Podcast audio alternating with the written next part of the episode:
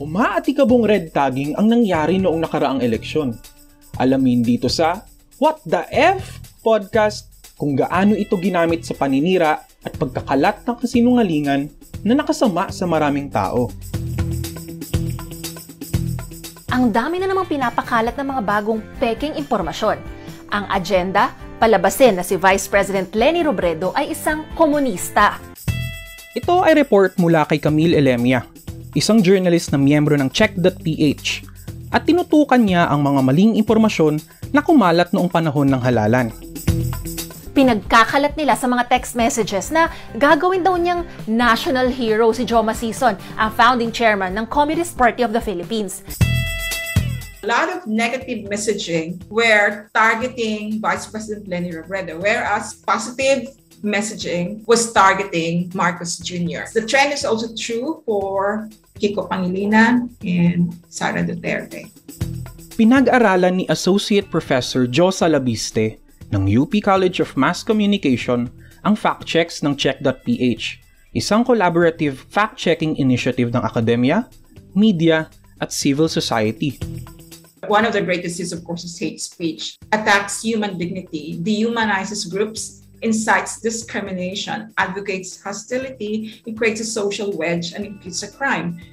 Hate speech is a form of disinformation. Hate speech is also based on negative association rather than truthful or expert knowledge. And along with the use of hostile and derogatory language to describe the other, meaning the, the other is the perceived enemy. There's this condition of othering, us and them.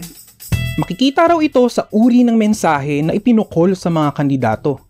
Sa meeting de avance ni Vice President Lenny Robredo, pinasinungalingan ni megastar Sharon Coneta ang mga fake news na kumakalat. Maraming mahilig magkalat ng fake news.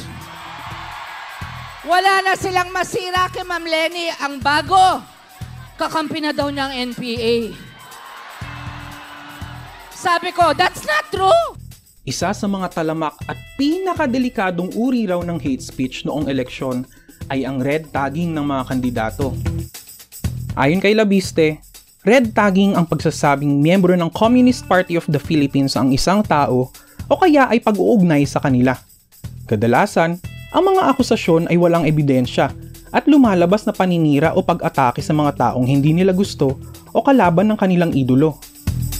Red tagging would refer to the association of certain individuals with uh, the Communist Party of the Philippines. And that represents attacks against this group because these associations are without basis. Dagdag ni Labiste, si Pangulong Rodrigo Duterte pa mismo ang pasimuno ng red tagging. Tama si Lorraine Badoy na itong mga party list na kabataan, anak pawis, bayan muna, Alyansa of Concerned Teachers or ACT at Gabriela.